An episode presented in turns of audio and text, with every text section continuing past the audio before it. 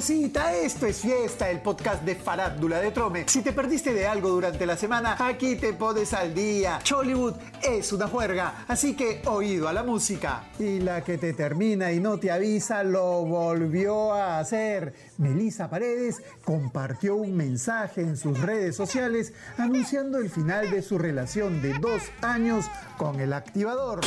Recontra fría.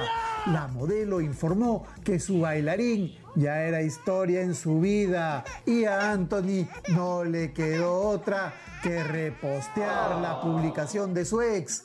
De nada valió la roca que el bailarín le dio a Melissa en Disney. No, ni siquiera valió verlos felices en la playa hace una semana. ¿Qué ha pasado? La respuesta solo la tienen ellos o solo la tiene la Meli. Ay, ay, ay. Lo cierto es que hace unos días tenían planes juntos, pero ya se pudrió todo. Esperemos que no haya otro partidor de por medio.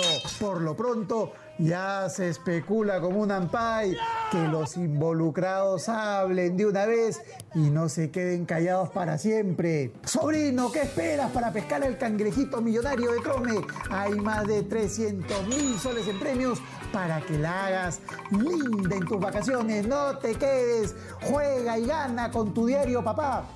Ya llega la pepita de la semana, calientita como un parihuelón de bonito. No se desesperen, ya sale en unos minutitos más.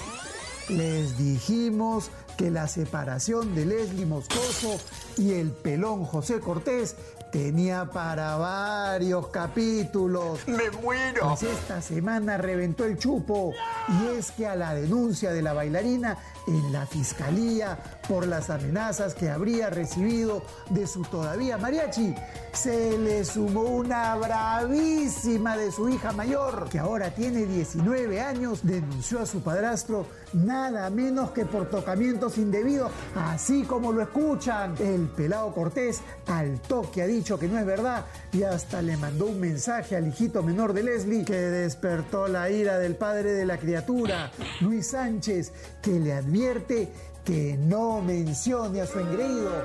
Esto se pone cada vez más picante. Y ahora sí, esto es lo que todos estaban esperando. Esta es la pepita de la semana. Nos llega un mensaje a nuestro WhatsApp contándonos que a Ernesto Pimentel le faltan manos para hacer todo lo que tiene en su agenda.